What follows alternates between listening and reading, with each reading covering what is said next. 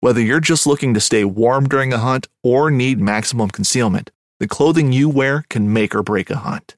At MidwayUSA.com, we understand hunting clothing has come a long way with more meticulously crafted camo patterns, advanced scent control technologies, and weatherproof options to withstand the elements. Hunters have to wait until their favorite season, but shouldn't wait on gear, which is why Midway USA offers super fast shipping. When you're ready for your next system, log on to MidwayUSA.com. Boat Trader, America's largest boating marketplace, offering easy financing and over 100,000 boat listings to choose from.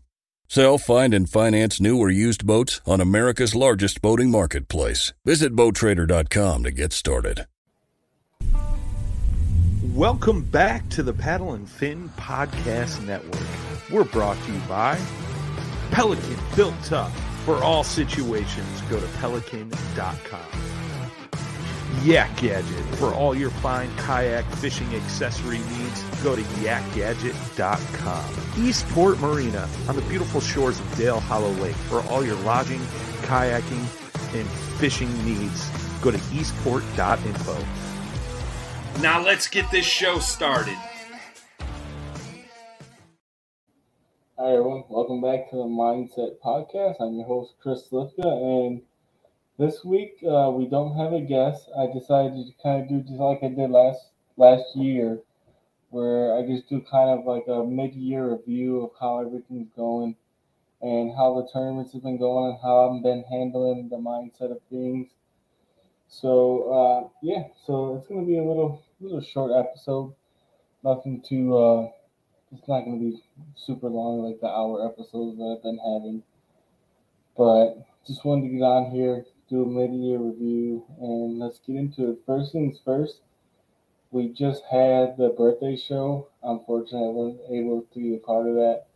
Had some work things going on, but we had the show revealed that we already uh, we reached the mark of over one million views between podcast, YouTube, and every single channel on there. So just want to give a shout out to Brian and everybody else that's worked hard at this. Obviously, I've only been doing this for a year now with with uh, Paddle and Fin.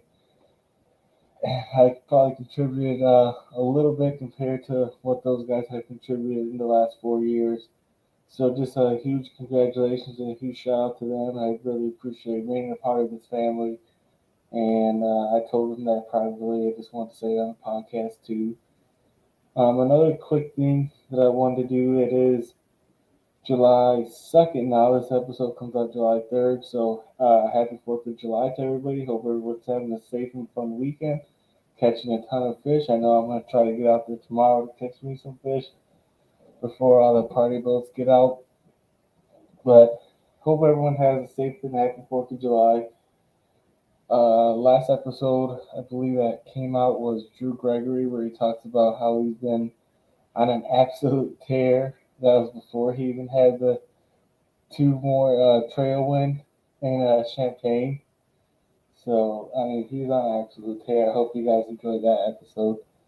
But uh, let's get into it. Um, so year started off kind of slow for me. Um, we actually didn't start our tournament year till May due to weather and things getting canceled and plans getting canceled. I was supposed to go to the Tennessee trip, didn't go to the Tennessee trip. Unfortunately, I heard it was a great time, but personal things get in the way, so we didn't get to that. Next month rolls around, Geneva uh, for the Great Lakes Kayak Fishing Series was supposed to be my first event. Ended up getting canceled due to weather and high, high winds. I think the winds were going to blow 40 to 60 miles an hour on that lake, and anything above 20 is kind of dangerous, especially to be in a kayak.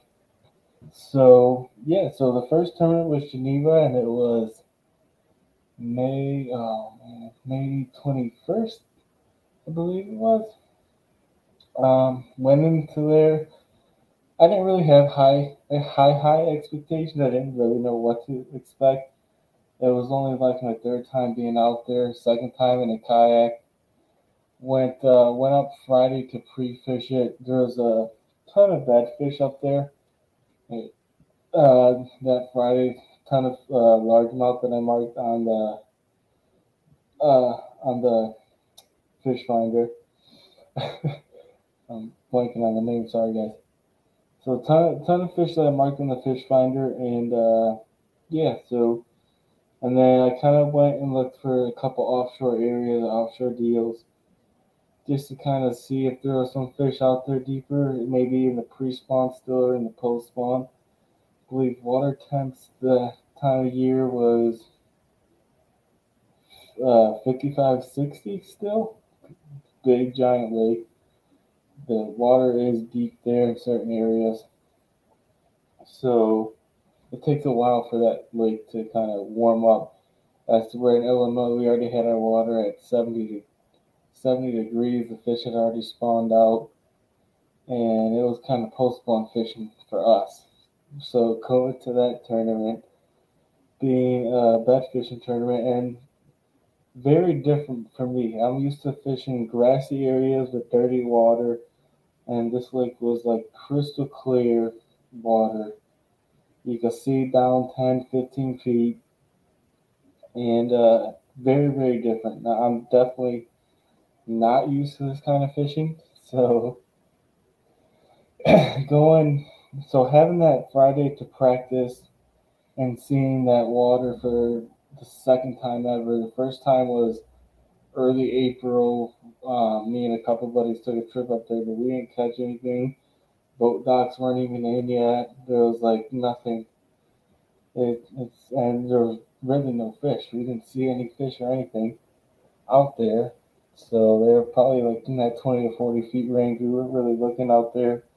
Motor didn't work that day due to battery issues, not due to motor issues, thankfully. But um, yeah, we went. We uh, I had that Friday. Um, Ryan was out there on the boat, just fun fishing with with uh, two other guys, and uh, so he he said he was seeing the same thing I was seeing, where he said most of these fish have moved up to beds, but they don't really exactly stuck on the beds per se. And I knew we had a cold front coming in Saturday, so I didn't know how much that was going to affect, uh, affect the fish or affect the bite. Um, that's kind of why I want looking offshore too was to kind of have a secondary plan, a secondary game plan. And uh, what I needed to learn for that lake in particular, I need to do more like topographic map studies or uh, look at contour lines versus just looking at Google Maps. Because that's kind of all the research that I did for this uh, tournament was looking at Google Maps and trying to figure out areas. But so uh, come come later that night, you know, I marked all the fish that I think I needed. Kind of came up with a game plan. Got rods ready. Uh, stayed at Brian's house, which I want to give him th- uh, thank you to him for that. Anytime you can find a place to stay for free, it's it's awesome, especially in this world where we're not really making a living doing this. So any any free place is a really good place to stay, as I always say. And I didn't have to sleep in my car, which is really nice. um, woke up that morning feeling kind of anxious, excited, uh, fully like ready and prepared to like knock it out of the park. You know, not not necessarily thinking I had a win in the bag, but I definitely didn't think. Uh, I was gonna not catch him. You know, so got to the ramp, and uh, first, you know, got to the ramp. One of three people at that boat ramp, which is kind of common for that ramp where I launched out of. I launched out of Fontana ramp, which they don't really have a parking space, so people don't like to park uh, launch there because you have to kind of park a little far away from where the actual ramp is. But other than that being said, went to that tournament. Um, got my stuff all ready, everything all rigged out. Turned, you know, turn the nav lights on, turn the inside LEDs on, uh, and then right before about three to five minutes before launch, I go to turn on the 360 light, and the 360 light's not working, and I realize uh, I haven't changed the batteries out since the beginning of last year, and so kind of had to wait a little while to launch uh, at that particular tournament, and I not not knowing that at the time. I had a 45 minute uh, ride per se to my first spot that I wanted to fish, the first boat dock that I wanted to fish. You know, kind of talking with Brian, we both kind of thought the night before the boat, we both kind of thought that uh, the best thing to do was go to the furthest, farthest dock that I had marked, and just kind of work my way back to the boat ramp because we we both for sure thought those fish would still be there. So uh, by the time we got to launch, got to the first boat ramp, um, fish were gone. so, uh, you know, always have a plan B because plan A normally never works in fishing as I'm beginning to learn, you know, especially, you know, the more I go out there and fish and the more I go out there to compete. Plan A is normally never the plan that you stick with. It very rarely is. And uh, yeah, so went out there, got to my first dock, 45 minute boat ride. Obviously, we don't got 250s on the back, so it's quite a haul just to go about two and a half miles, I believe it was. And uh, yeah, fish was fish weren't on the on there like I expected them to be, you know. And uh, what I think happened in that tournament was Midway USA brand product designers have one straightforward goal develop high quality, technically sound products, and deliver them to customers at reasonable prices. If you are immersed in the shooting sports industry and pay close attention to every single detail, you know our products are built right and stand up to everyday use. Who has shooting mats and range bag systems to hunting clothing and just about everything for the outdoors? Log on and shop 24 7 with super fast shipping. MidwayUSA.com. This upcoming concert season will be all about the boots, and Tecovas is your stop for the best in Western style. Tecovas has seasonal and limited edition offerings this spring and summer, including men's and women's boots, apparel, hats, bags, and more. All Tecovas boots are made by hand in a time honored tradition with timeless styles that are always on trend. And Tecovas has first wear comfort with little to no break in period. It's hard to find this level of comfort paired with this level of style. Stop by your local Tecovas store, have a complimentary drink or two, that's WCB style, and shop new styles. The smell of fresh leather and friendly staff are at your service. Many stores even have leather custom branding to make your boots truly personalized. And with regular live music and events, there's no in store experience like it.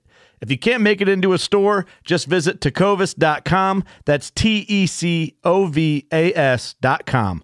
They offer free shipping on all boots, as well as free returns and exchanges, and ship right to your door. Go to tecovas.com and find your new favorite pair of boots today. I uh, I stuck to that pattern way too long versus adjusting. You know, I, I caught in pre-fish, I caught I had a few bites and I managed to catch a 17 and a half going out deeper. And what I should have did in that tournament now, going back to it and thinking about it, I should have just went out deeper and just looked for one bite here, one bite there, because the original idea was completely scratched. And although the the winners of that of that tournament all caught bedfish, they caught them out in that eight to ten foot range or that eight to six foot range, and none of them were right up against docks. And I just kept fishing docks and fishing docks till about 11 o'clock. I stopped fishing docks, which is way too long. I went and checked almost every single dock. I'm like, they just have to be here, they have to be here, they have to be here. And they weren't, and they never were going to show up that day. But I was so set on that, dead set on that pattern that it actually hurt me. So at 11 o'clock with zero fish still in the kayak, I mean, unless you want to count rock bass, but zero fish still in the kayak. you know, I kind of started to spin out, and then I finally just went deeper, about 10, 15 foot range. Just started casting, had no luck. Seeing two huge smallmouth sitting right next to a buoy. And I remember seeing, you know, uh, Elite Series guys saying smallmouth love to hang around buoys, especially in deeper water, especially on clear water lakes. Drop the drop shot down there. They eat it just like they're supposed to. And unfortunately, I lose that, fish. And without even reeling back up and dropping back down, um, it hits again. I lose it again. And then for some reason, those fish kind of just disappeared. Or if they didn't disappear, they just didn't eat anymore. I tried different techniques. I threw different things out there. I threw different baits on the drop shot to see if I could fire them up a different way. Um, and nothing. You know, so I just kind of from that for that tournament drifted around, ended up zeroing. But uh, what I learned out of that tournament was after I was done being really pissed off and mad because I zeroed in the tournament. I did. I stayed on the boat docks way too long. I stayed on a pattern that was not there. I think what happened was because the large largemouth are more sensitive than the smallmouth, um, and small smallmouth was what won the tournament. Um, the largemouth left the docks once that cold front came in. It dropped about 20 degrees air temp, five, six degrees water temp, if I can remember correctly. You know, we're talking about two months uh, uh, from now that passed. And uh, so I'm thinking those largemouth kind of pulled off of their area and just they weren't eating, but they also weren't spawning. And the I mean, I couldn't I couldn't catch anything that tournament, and uh, I should have just adjusted and either took the long 45 minute ride back, on the truck, and went to a different boat ramp, or I could have just looked for fish deeper and just tried to catch one, you know, one per hour and just fill the limit to get points, which some guys did. Some guys just tried to fill the limit to get points, being the first tournament of the year. Uh, luckily for me, uh, we do five bass tournaments and four of them count for AOY. So that one will not be on the resume for this year's AOY. Um, but yeah, just kind of I, I I stayed on the pattern that was not working for too long, and it kind of took me a little while to realize that. But you know, uh, this is why we do what we do. We we go out there and we learn things. Um, so being that that was a clear water lake and kind of a Great Lake, Great Lake-ish feel, I took the kayak and and, and uh, I took the kayak to Lake Michigan a few weeks after that to get ready for our next event, which would be uh, Sturgeon Bay uh, in Wisconsin, of course. a beautiful Sturgeon Bay. I, I enamored with, with how it just looks and how it feels like when you're in the town, when you're eating at a restaurant. Everything just feels calm and comfortable and just no stress whatsoever. Those people do not live under stress, man. And you, you can just kind of get that feeling of all your stress go away when you're there. But uh, I took the, the kayak to Lake Michigan more importantly to more importantly to um, figure out how how the water feels per se, like the way the waves move, the way you know if it's windy, how it's gonna feel, how the kayak reacts to it, how I react to it. And it wasn't necessarily catch fish; it was more of get used to the way that water is, because as we know, Lake Michigan's a big, big, big place. It can get really, really nasty at any given time. So we took it there, got used to that, went to the Sturgeon Bay tournament, drove up early Friday morning, and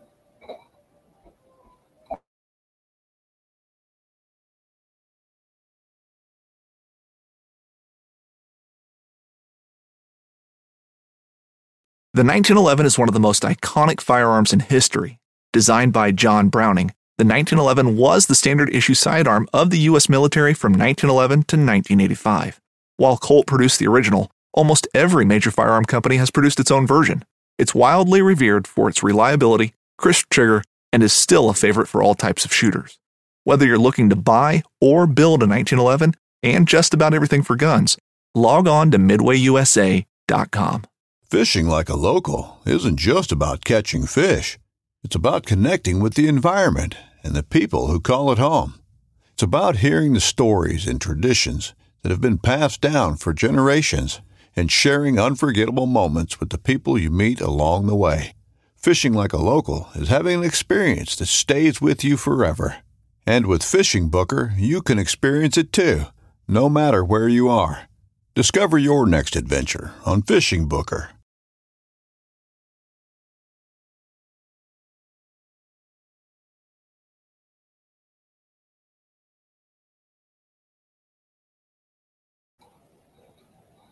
I, I drove up early Friday morning, woke up about midnight, 1 o'clock, drove all the way up there, got there about 5 a.m., met with a buddy, uh, Raul Gonzalez, who's been on the podcast before.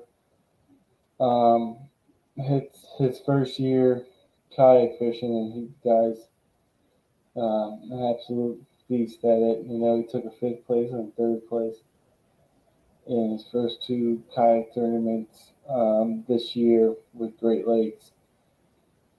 But we went to breakfast with him.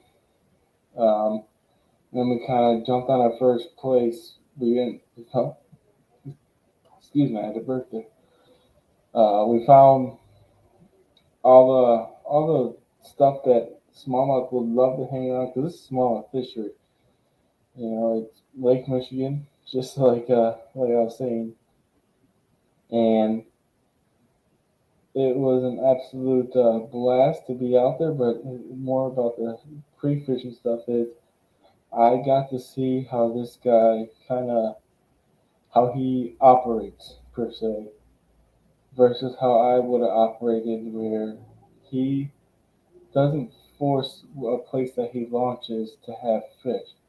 He's okay with moving versus where I would have kind of I would have stayed out there and kept looking, but instead I was kind of going off of how I, I wanted to see how he operated and versus how I operate when I pre-fishing tournaments.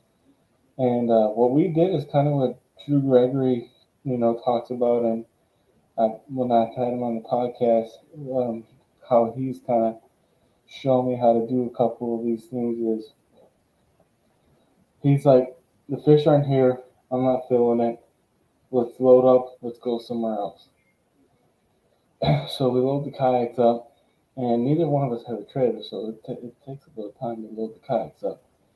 So it's not an easy task. Um, we load the kayaks up. We then go in. There was like a little shop there. We go inside. We look at a map and we kind of figure out what bays we want to hit because that's where all these fish are going to be. They're going to be in bays. They're not going to be way out there. They're again because we're going even farther up north. The water takes even longer to warm up. There's another uh, um, spawn fishing event, you know. Uh, so it's sight fishing. Fish are going to be on beds. And uh, so that's what we were looking for. We so we went all the way up to the farthest point we could possibly go. And what continued on from there was we didn't even launch the kayaks. We just kind of went off off the docks. We went we just kind of walked the banks to see if we could just see fish. Not necessarily huge fish that would win a tournament, just see fish that were spawning and areas that they should be at instead of constantly launching kayaks, taking them out, we did that. We hit up that place, hit up the topless part. Um, when we realized they weren't really there, we went to the next one, and then kind of went to the next one and the next one after that, and then we found uh, kind of like your A, B, C plans. And then we went. We had lunch. Uh, I took a nap because I'd been up for who knows how many hours at that point. but at that point, we uh, I took a nap, and then our cabin that we decided to rent out, we decided to rent, ended up being on Sturgeon Bay, and we just kind of launched from the beach um, to kind of practice that area, see if they were there, and they ended up being there and spawning too. I, that's where I ended up. I don't know if you guys seen the Instagram photo, but that's where I ended up catching that. Like, had to be close. If it wasn't a 20, it had to be close to a 20. It was definitely four and a half, five pound smallmouth. And I decided that's the area I wanted to start at in the tournament. So go back to the cabin and we kind of talk to each other. You know, we were sharing all the ideas and stuff all day, and we are all driving around each other, driving around following each other. So it wasn't like we were keeping things away, which is good to kind of have a team like that, you know, especially in like these bigger water events where you're literally breaking down Lake Michigan. Um, so we get back to the cabin, kind of talk. I tell them, look, I'm gonna launch here. I'm gonna try to catch these spawn fish in the morning. If something happens where they're not here, and in the first hour, I'm leaving, and I'm gonna go somewhere else. And they say, okay, well, you stay here, and we'll go to a different place, and we'll kind of just keep in contact with each other. So, fast forward to the morning, I go to my spot, get there super early because it was like five minutes from the launch, and uh, I had to wait like 15 minutes just to make the first cast that morning, and uh, fish weren't there like they were before, and it kind of scared me, being that Geneva was the same way. So weren't there like they were before and kind of panic mode set in. So I'm like getting straight out the water and just going, which I'm glad I didn't. I go down to he he. So when we when we were in pre-fishing, we kind of launched out of the beach. He went left, I went right, and we kind of just scanned the area pretty much. He said he found some spawners on his side in a creek area, but it didn't really look like they were locked down. Well, they ended up being locked down Saturday morning. So my first fish, I lost two fish and caught one in that little creek area. None of them were really big. I was just looking for a limit at that point. They weren't going to win the tournament, that's for sure. So I did that, got what I could there, and then when I came out, I kind of found like a 18 to 20 incher on a bed because by that point the sun fully came up, and you could see a lot better into the water. And I just couldn't get her to go. So, but uh, the time I uh, figured that out, I had already spent a half an hour to an hour on her. I can't really remember how long I just spent on her. But I just decided this it's not the area to be. Even if I got that fish to go, where's my next fish coming from? Uh, you know, two fish in a live well ain't gonna do anything. Even if I do catch that big one. So I took off, loaded it, loaded up about nine o'clock, nine ten o'clock. I want to say about nine o'clock. Um, got to the next launch ramp where he had said he had went to, and there was. He said he went to uh, the next launch ramp. I can't remember the name of it, and it was kind of the one that I was eyeing on, planning on going to. Twenty minutes from where I currently was, um, and it took me to till about I want to say 10, 10.30, could possibly 11. And this, this tournament only went to 1.30. So it was 10, 10, 10, between 10 and 11, let's say that, um, to find a parking spot and launch. And, and this is the great thing about the kayaks is there was technically no ramp. It was public launching and a public access place, but there was no boat ramp. It was more of a it was a more of dock your boat, get out, get snacks kind of place. Get back in for like people who had boats and motors and stuff. And truth be told, I just broke my kayak down. I launched it right off the side and watched it float, and then kind of as and then I tied it to uh, one of the docks, and then I loaded the motor, the battery, um, the drop shot rod, and I think one other. I know I had all four rods just because I had it tied down to the kayak. I only loaded two tackle boxes on there. I loaded my terminal tackle, so if I need hooks or anything, um, I brought my line, my eight eight pound Tatsu fluoro clear line, and and uh, drop shot baits, basically, and just took off because I knew the type of tournament was. I knew what I needed to do to to have those fish. Uh, react to things. It wasn't going to be a reaction big deal. I didn't have to bring the whole the whole package deal to catch these fish. I already knew what I needed to do. Got out there, seen a few fish, couldn't really get them to go. It got it was really windy at the time. Um, finally got all the way to where Raul was, and luckily for me, he had what I call the magic magic trick of it. I don't even necessarily think it was the the bait, um, but it was the color. It was a bright chartreuse color. Uh, it was a uh, like six five to seven inch uh, worm, floating worm that we just cut down to like two three inches, two and a half inches, I think. And just put it at the end. The worm didn't do anything. It was just the fact that it was chartreuse that these fish were getting pissed off by and just crushing it. And the, the struggles I had in that tournament were staying in place. If you could stay in place and these long enough, these fish will eat it automatically. It was kind of easy to catch the fish and easy to see the fish. It was, the struggle in that tournament was staying in place, and uh, I didn't have an anchor, which I should have. And I don't have spot lock on on the kayak. I run a, a back motor. Obviously, doesn't have spot lock on that.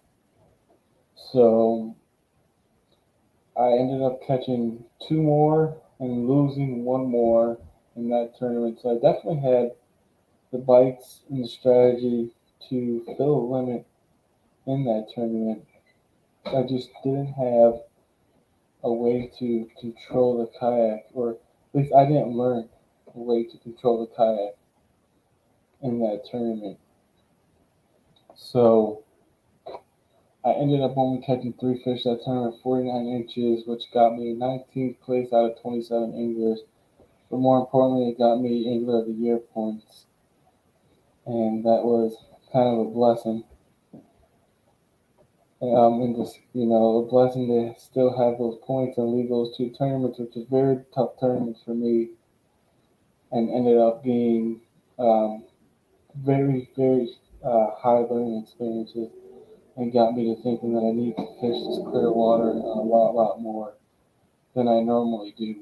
And instead of just always fishing dirty water, largemouth fishing, I need to get onto these clear water uh, lake small. The number one, the the funnest fish ever to catch. They fight forever. They they pull drag like crazy. The the one I caught in pre-fish, uh, damn near bent out the bent the spinnerbait straight, the whole shaft, not just the not the hook, but the, the whole spinnerbait shaft straight. Um, when I was reeling them in, and like I was joking with the guys, I said uh, I didn't pull that fish and that fish pulled me in with my kayak. And um, yeah, so what I learned there is I kind of need a systems to learn kind of bed fishing. You know, I never really did bed fishing up until this tournament, and I need to learn clear water, smallmouth, and I need to learn bed fishing. And um, yeah, um, other than that, guys, geez, we've been at this for 30 minutes. I didn't even think this was going to be a 20 minute podcast. But At Midway USA, we know the AR 15 is one of the most popular rifles in modern American history. Known for its modularity and widespread use, it's often considered essential to any gun collection. The essential things you need to run an AR 15 are usually always in stock during shortages, things like magazines and 5.56 ammo. Whether you're looking to buy a new AR 15 or buy parts for your modern sporting rifle, log on and for just about everything for the outdoors, shop midwayusa.com. uh, in the future, we already have some guests lined up. And I just, once again, I just want to say congrats on the 1 million views to all the other hosts and Brian Schiller. And uh, have a happy and safe 4th of July, everybody. I will see you guys in two weeks. Thanks for tuning in to another killer episode here on Paddle and Fin. Be sure to drop a five star rating, a thumbs up, or smash that subscribe button on any platform you're listening in on. Be sure to check us out on Waypoint TV, waypointtv.com. Make sure you sign up for the Fantasy Kayak Fishing League at paddleandfin.com forward slash fantasy. You could support this show through Patreon, patreon.com forward slash paddle and fin. Don't forget to check out the website paddleandfin.com. Catch us on YouTube. If you got a question, comment, or want to see a future guest on the show, be sure to email us at paddleandfin at gmail.com. Shout out to our show supporters, Yak Gadget. You can check out all the fine kayak accessories at yakgadget.com. Pelican Professional. For all your cases, coolers, and lighting needs, go to pelican.com. Rocktown Adventures, your Midwest premier paddle sports destination. Go to rocktownadventures.com. Eastport Marina, the beautiful destination on Dale Hollow Lake. If you're looking for lodging, kayaks, kayak accessories, or anything fishing related on the beautiful Dale Hollow Lake, go to eastport.info. And Jigmasters Jigs. When in doubt, get the jig out. Go to jigmasters.com and fill your tackle boxes today. I'm Will Cooper, host of HuntStand's Make Your Mark podcast. If you haven't already, download the free Waypoint TV app to listen to our podcast and watch the original films from HuntStand Presents anywhere, anytime, and on any device. I'm Will Cooper, host of HuntStand's Make Your Mark podcast. For even more content, be sure to watch the original films from HuntStand Presents on the Waypoint TV channel every Tuesday at 10 p.m. Eastern. Visit waypointtv.com to learn more.